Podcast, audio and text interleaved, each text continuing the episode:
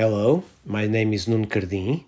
I am the editor in chief of the Portuguese Journal of Cardiology and I am summarizing the issue of August 2022. In this issue, we start with a position paper from the Portuguese Society of Cardiology, Air Pollution and Cardiovascular Diseases. We also have in this issue the 2021 top 10 articles in the Revista Portuguesa de Cardiologia and Arquivos Brasileiros de Cardiologia. We have several original articles.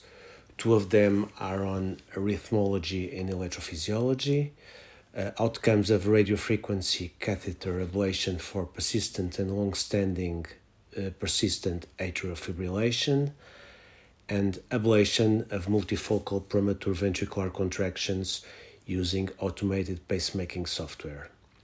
But we have more. We have uh, a paper on transcatheter aortic valve implantation outcomes in patients with low flow, low gradient aortic stenosis, and also another interesting article efficiency in the cath lab pursuing value based improvements following a social technical approach.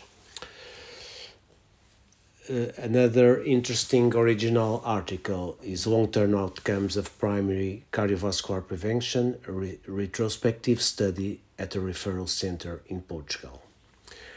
We have a very nice and up-to-date state-of-the-art paper on mavacamten, a novel revolutionizing therapy in hypertrophic obstructive cardiomyopathy, a review of the literature, and a case report aortic annulus rupture with fistula to the right ventricle following aortic valve replacement with a sutureless valve, a surgical complication with a percutaneous solution.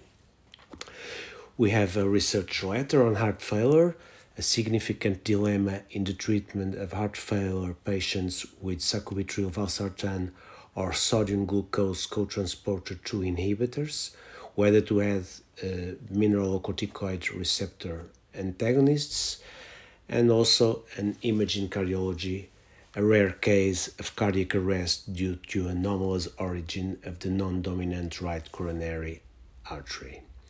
And finally, we have two letters to the editor. The first one on myocarditis and COVID-19 mRNA vaccination, and the other Kommerell diverticulum importance of a multidisciplinary armamentarium. And that's all that we have got for today. Please uh, stay tuned.